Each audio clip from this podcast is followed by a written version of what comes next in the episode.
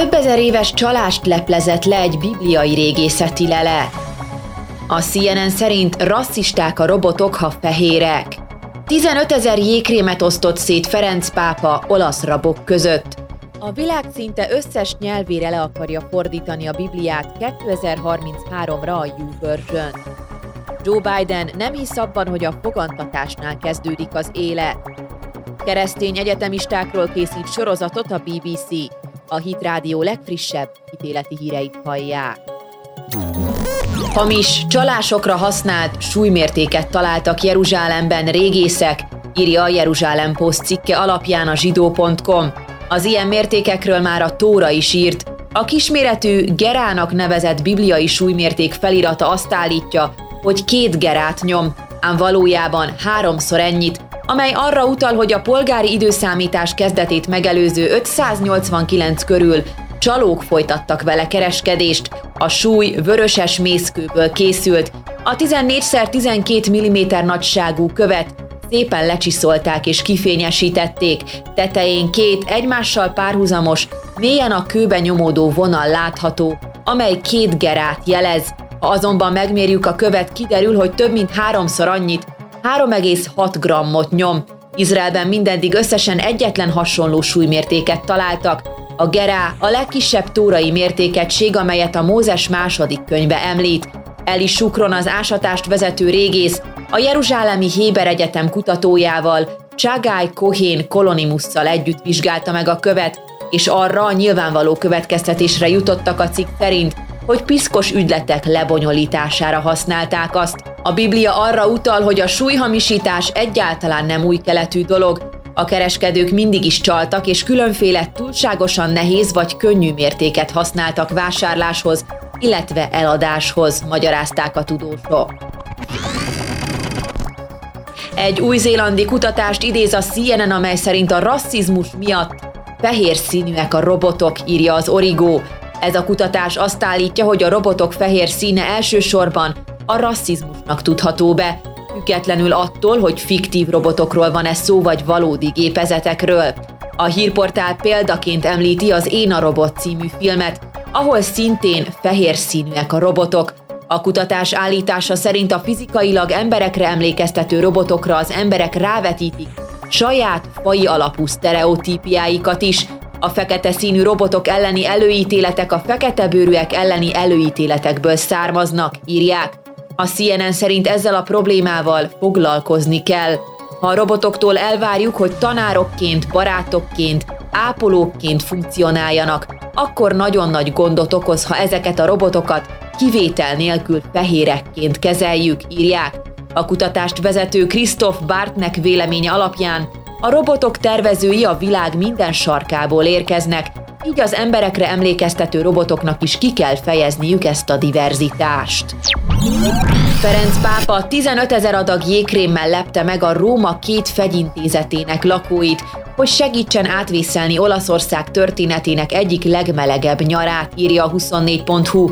A jégkrémet a Konrád Krajewski bíboros, a Vatikán főalamizsnása szállíttatta le a börtönöknek. A jégkrémadomány egyike volt azoknak a kis evangéliumi gesztusoknak, amelyeket a nyár folyamán azért gyakorolt a katolikus egyház, hogy segítsenek és reményt adjanak a Róma börtönében élő emberek ezreinek, idézi a Vatikán közleményét a Guardian.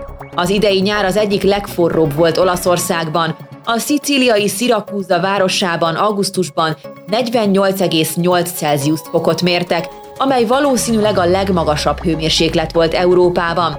Súlyos erdőtüzek söpörtek át Olaszország déli régióin. Az oltási munkálatokat a magas nappali hőmérséklet és az erős szél akadályozta. A jégkrémek szállításáért felelős 57 éves Konrád Krajewskit még 2013-ban nevezték ki a pápa jószolgálati végrehajtójává. 2019 májusában azzal került a címlapokra, hogy lemászott egy aknába és feltört egy plombát, hogy helyreállítsa a szolgáltató által korlátozott áramszolgáltatást egy római épületben, ahol 250 hajléktalan lakott. A világ összes nyelvének a 95%-ára le akarja fordítani a Bibliát 2033-ra a YouVersion, amely az Illuminations nevű fordítócsoporttal fogott össze. A Premier Christian News a YouVersion alapítójával, Bobby Grünwalddal készített interjút a témában, aki elmondta, hogy az elmúlt időszakban nagy kihívást jelentett számukra a bibliafordítások elkészítése, amely miatt világszerte többen maradtak biblia nélkül.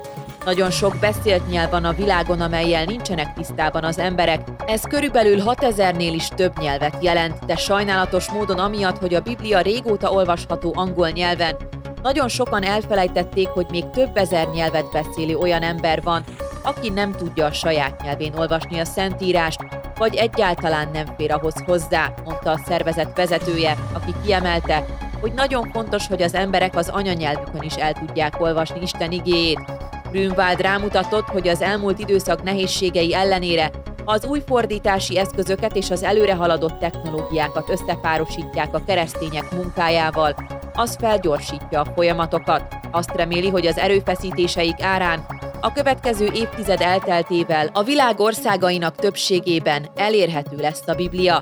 Úgy hisszük, hogy lehetséges, hogy 2033-ra talán az összes nyelvre le tudjuk fordítani az igét. Szeretnénk, ha az új szövetség a világon létező nyelvek 99,96%-ában elérhető lenne, azonban a teljes Bibliát reméljük, hogy a nyelvek 95%-ára le tudjuk fordítani. Ez egyelőre lehetségesnek tűnik. A legtöbben azt hitték, hogy ez még 100-200 évbe kerülhet, abban a tempóban, amelyben mi haladunk, de nagyon gyorsan fejlődünk, mondta a szakértő. A YouVersion eddig 2500 nyelvre fordította le a Bibliát, és jelenleg még 1700 fordításon dolgoznak. Az Illuminations weboldala szerint még hátra van 3732 nyelv, amelyre muszáj lenne lefordítani a Szentírást. A YouVersion szerint a Földön élő lakosság 100%-a hozzáfér már a Szent Biblia valamilyen formájához. Joe Biden kijelentette, hogy nem hisz abban, hogy az élet a fogantatásnál kezdődik. Az amerikai elnök az igazságügyi minisztériumnak azt is elmondta, hogy utána néz, hogyan tudná az új texasi törvényt, amely a terhesség 6. hetétől megtiltja az abortuszt, szabályozni, vagy akár blokkolni. Biden, aki saját bevallása szerint hithű katolikus, azután mondta mindezt, miután megkérdezték tőle, hogyan fog reagálni Texas új pro-life szabályozására. Én továbbra is támogatom a Roe versus Wade ügyet, mondta Biden, majd kiemelte, hogy szerinte az új törvény nem igazán amerikai. Tisztelem azokat, akik azt hiszik, hogy az élet a fogantatásnál kezdődik. Nem értek egyet, azonban tisztelem őket, és nem fogom erőszakkal rájuk erőltetni a véleményem, jelentette ki az amerikai elnök. A híradások azonban kiemelték, hogy ez ellentmondásos, hiszen 2012-ben egy elnöki vitán Biden még azt állította, hogy a katolikus egyház tanításaiban hisz ezen a téren, amely nem támogatja az abortuszt, és hisz abban, hogy a méhben lévő kisbaba is egy élőlény. Az élet a fogantatásnál kezdődik, ez az egyház megítélése. Ezt én a személyes életemben elfogadom, de visszautasítom azt, hogy ezt rá kéne erőszakolni a keresztényekre, a muszlimokra és a zsidókra egyaránt, vagy bárki másra, nem úgy, mint a mellettem álló kongresszusi képviselő, nyilatkozta akkor Biden. Albert Möller, a Déli Baptista Teológiai Szeminárium vezetője elítélte Biden szavait, kiemelve, hogy korábban az elnök még az abortusz állami támogatását is elítélte. Véleménye szerint azért változtatta meg Biden a nézőpontját, mert így sikeresebb politikai karriert tud befutni. Új vígjátéksorozatot indít a BBC, amely a keresztény fiatalokra és diákokra fog fókuszálni. A BBC Rádió 4-es csatornáján induló sorozat 4 fiatal keresztény diák életét és megpróbáltatásait mutatja be, valamint egy keresztény szervezet küzdelmeit a szekularizmus ellen. A hívő karakterek problémái közé fog tartozni a gyülekezetbe járás rendszertelensége, a különböző teológiai nézetek harca és a szekuláris kultúra. A God Squad, magyarul Isteni Brigád című sorozat alkotója egy egykori ateista, aki az egyetemi tanulmányai befejeztével tért át a keresztény hitre. A British Comedy Guide lapnak elmondta, hogy az új show a hit észszerűségét fogja bemutatni a 21. században.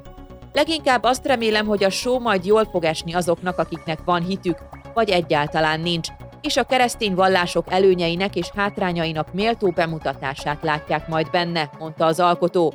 A társa, Pishvik elmondta, hogy a forgatókönyv azután született, hogy arról beszélgettek, hogy a kereszténységnek milyen szerep kellene, hogy jusson a modern világban. A beszélgetés során a filmesek rájöttek, hogy jó lenne a keresztényeket átlagos, realista és normális módon bemutatni, ne pedig úgy, mintha mániákus csodabogarak lennének. A sorozat első részét október 3-án rögzítik, és élő közönsége lesz a Rada stúdióban, ahol leforgatják.